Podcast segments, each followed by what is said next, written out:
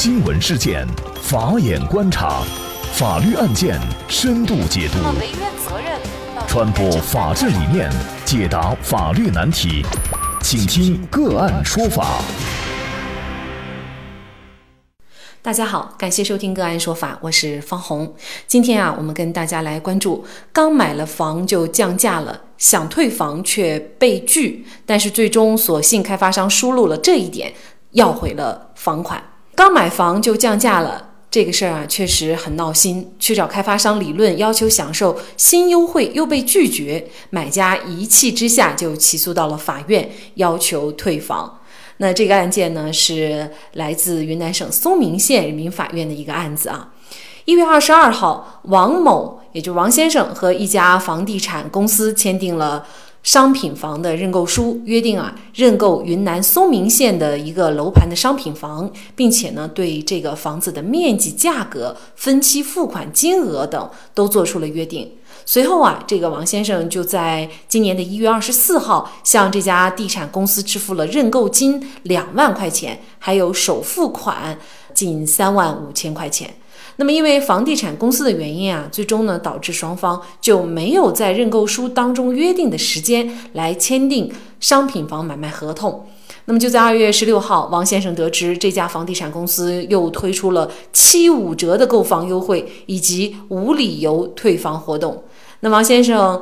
自己之前成交的这个价格约定的价格呢，显然是有点亏了，他就要求享受这样的一个活动优惠。但是呢，房产公司不同意，王先生无奈之下呢，就要求房产公司呢给他退房，并且退还给他之前交的定金和首付款。但是呢，房产公司告诉他，认购的这套房子呢是没有办法享受无理由的退房政策的。无奈之下呢，2月25号，王先生就向嵩明县人民法院提起了诉讼。那么像王先生的这种情况，他到底能不能够享受到购房的优惠，或者呢他是否有权利退房然后要回自己的定金和首付款，就是相关的法律问题。今天我们就邀请云南建广律师事务所副主任胡鹏和我们一起来聊一下。胡律师您好。您好主持人，非常感谢胡律师可能大家都知道这个购房款你只要付出去了，事实上要回来的可能性是比较低的那么但是呢，这个购买房子就降价，这说实在的，让很多人也难以接受。我们按照房价这个总房款大概是50万来计算如果是75折的优惠，就相当于王先生他一个月前就多花了15万，然后一个月后呢，这个房价就一下子缩水了，变成了35万。那么这也难怪王先生接受不了那像这种情况，首先他要求享受这个优惠，因为他也还是有一些道理在我们看来，因为毕竟房子也没交，他也还没有接到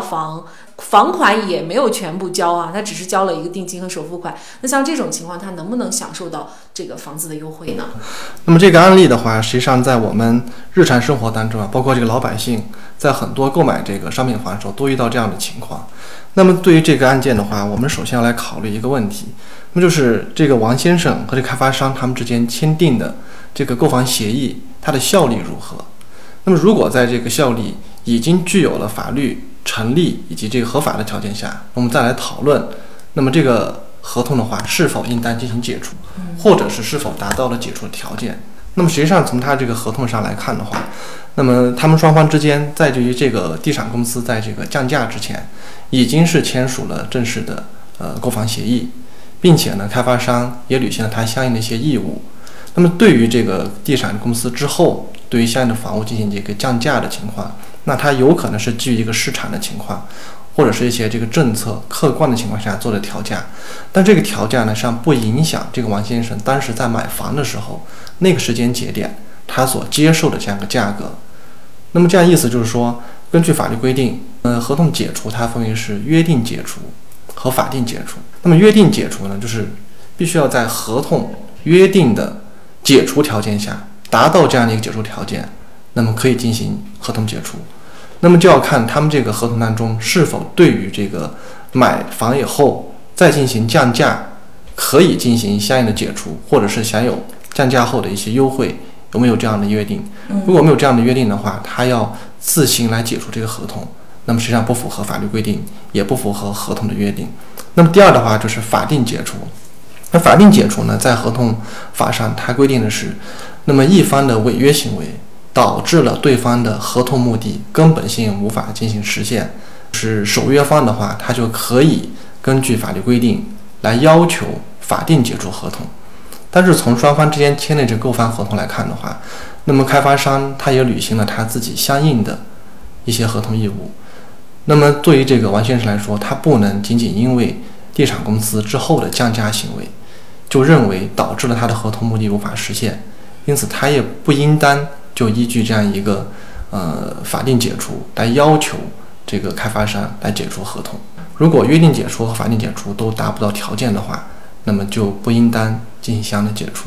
其实今年年初的时候，因为受疫情的影响，确实各地的这个房价也都在降啊，所以呢，很多人啊，就是购房者他买了房子以后发现降价了，然后甚至有一些购房者他会拉标语啊，要求这个开发商退房。但是呢，很多人还有一种观点就会觉得，那很多情况下你买了房，然后房子突然间就升值了，那么这种情况下事实上它是一种你的没有办法预测的情况，那么你不能是说降价了你就要求开发商来退房，然后 升价了然后你就要履约，那这种可能也是一个合同的一个诚信原则的体现啊。对，这个也是合同一个契约精神的体现。对，那么具体到这个案例当中，那么如果这王先生他确实要来要求解除合同，那么就必须要从这个合同当中来寻找对于王先生有利的条款。那比如说在合同当中是否约定了，那么开发商应当在什么样的情况下或者具体的时间要与王先生签订正式的商品房购销合同。那么如果开发商没有在约定的时间与这个王先生签订正式的商品房购销合同，那么我们认为的话，王先生完全可以基于那么开发商重大违约无法实现合同目的来要求解除合同。那么王先生这样的一个法定的一个解除权的主张，或者是说根据合同约定进行这个合同约定的解除的话，那么我认为是可以获得法院的支持的。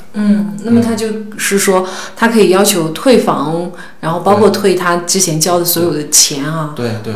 那么像这个案件当中，有没有这种法律依据来解除这个合同呢？这个是有的，这个是有的。那么具体的合同依据呢，就是在合同法当中是明确是规定了相应的一些这个合同解除的内容。那么同时在这个最高人民法院关于审理买卖合同纠纷案件适用法律问题的解释第2条规定，当事人签订认购书、订购书、预定书、意向书、备忘录等预约合同，约定在将来一定期限内订立买卖合同，一方不履行订立买卖合同的义务，对方请求其承担预约合同违约责任或要求解除预约合同并主张损失赔偿的，人民法院应当予以赔偿或者应当予以支持。那么对于这样一个法律规定的话，那么在这个案件当中的话，王先生他解除合同并不是基于开发商的降价行为而解除，那么是基于开发商没有在约定的时间内与王先生来签订正式的商品房购销合同的这样一个重大的违约行为，那么导致了那么王先生可以请求法院来支持他这个解除合同的这样一个诉求。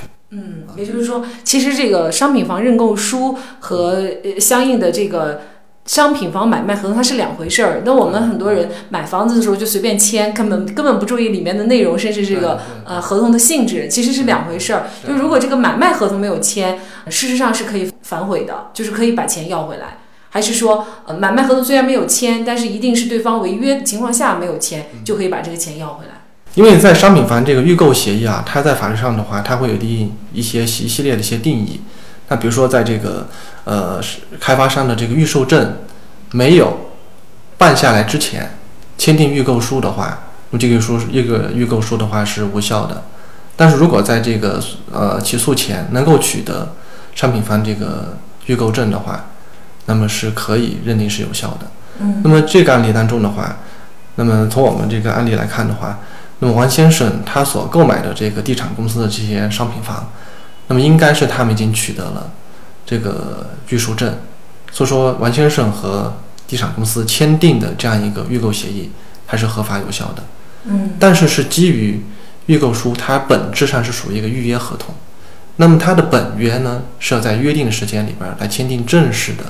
商品房购销合同。但是开发商没有根据预约合同的约定，按期来签署正式的商品房购销合同。那么因此王先生才获得了这样一个解除合同的权利。嗯，那么因此的话，在类似案件当中的话，那么比如说这个购房人，那么应当要特别注意，在签订这个商品房预购协议的时候，必须要核查这个地产公司是否已经取得了预售许可证。那么在取得预售许可证的情况下，在签订预购协议时，要必须看清楚或者审查这个合同当中是否有明确的签订正式购销合同的这样一个时间节点。那么只有开发商与这个购房人签订了正式的购销合同以后，那么才可以对这个商品房购销合同进行相应的一些网络备案，那么才能够取得相应的一些这个行政机关的审查管理，最终通过这个商品房购销合同的实际履行，那么最终才能够获得房产证以及不动产的登记。其实这个合同它是对无论是买方还是卖方都是一个保障啊。对对。那么这个案件呢，法院是审理以后啊，认为就是被告房产商啊，他没有能够按照约定履行和王先生签订书面正式的商品房买卖合同的义务，所以呢，对于王先生要求解除商品房认购书返还定金和首付款的这种诉讼请求呢，法院是予以支持的。那目前的这个判决是已经生效了哈。所以呢，其实在这个过程当中，可能我们很多购房者也想知道，比如说在什么情况下我们钱也交了，认购书已经签了，那么像这种情况下怎么能够要回这个购房款，都有一些什么样的办法，或者出现什么样的情况我们是可以要得回来的。那么具体是否能把这个购房款能够要得回来啊，关键还是要这个落实到在签订这个预购书以及开发商在实际履行这个预购书的这样一个行为当中，有没有存在违约的情况。那如果开发商他在和这个业主或者是购房人签署预购书的时候，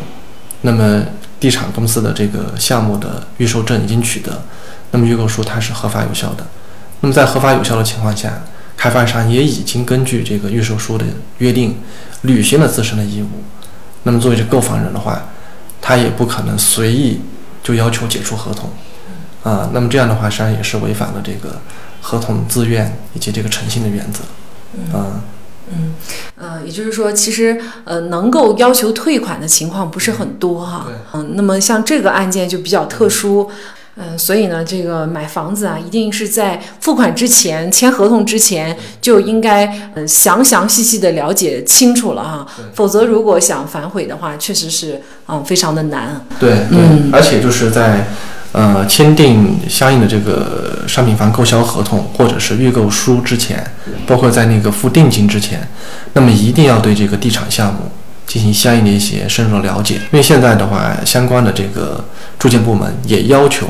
那么地产企业的话，在它的售楼部必须要公示这个房子的一些，就商品房这个项目的，政府部门审批的证书。那么在证书已经合法或者取得的情况下，那么还可以建议这个购房人的话，去相应的一些这个裁判文书网去查一下这个地产公司它涉及到的诉讼情况，以及它的被执行情况。那么这样的话也可以有利于这个购房人能够最大程度的避免自己承担这个合同履行或者是款项交付以后无法取得房子或者是不能办理不动产权证的这样一个风险。毫无疑问，王先生是幸运的，在房子大幅降价以后还能够要回购房款和定金，但是这并非是因为房子降价，而是因为开发商没有按时签订购房合同，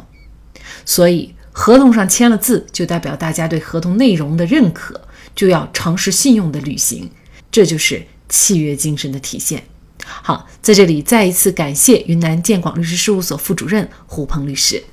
另外，我们明天晚上8点钟个案说法直播继续和大家见面。那我们的主题是买房以后发现是凶宅，房东隐瞒要双倍赔偿吗？届时欢迎大家对房子相关的法律问题向我们邀请到的房产领域资深教授、律师进行咨询和交流。那么大家如果想获得我们节目的图文资料，欢迎您关注个案说法的微信公众号，在历史消息当中就可以找到这期节目的全部图文资料。那么大家在生活工作当中遇到一些法律问题呢，也欢迎大家向我们进行咨询。您可以添加15974827467这部手机号码的微信号，就可以找到我们，他们都非常的资深、专业和负责任。感谢您的收听，我们下期节目再见。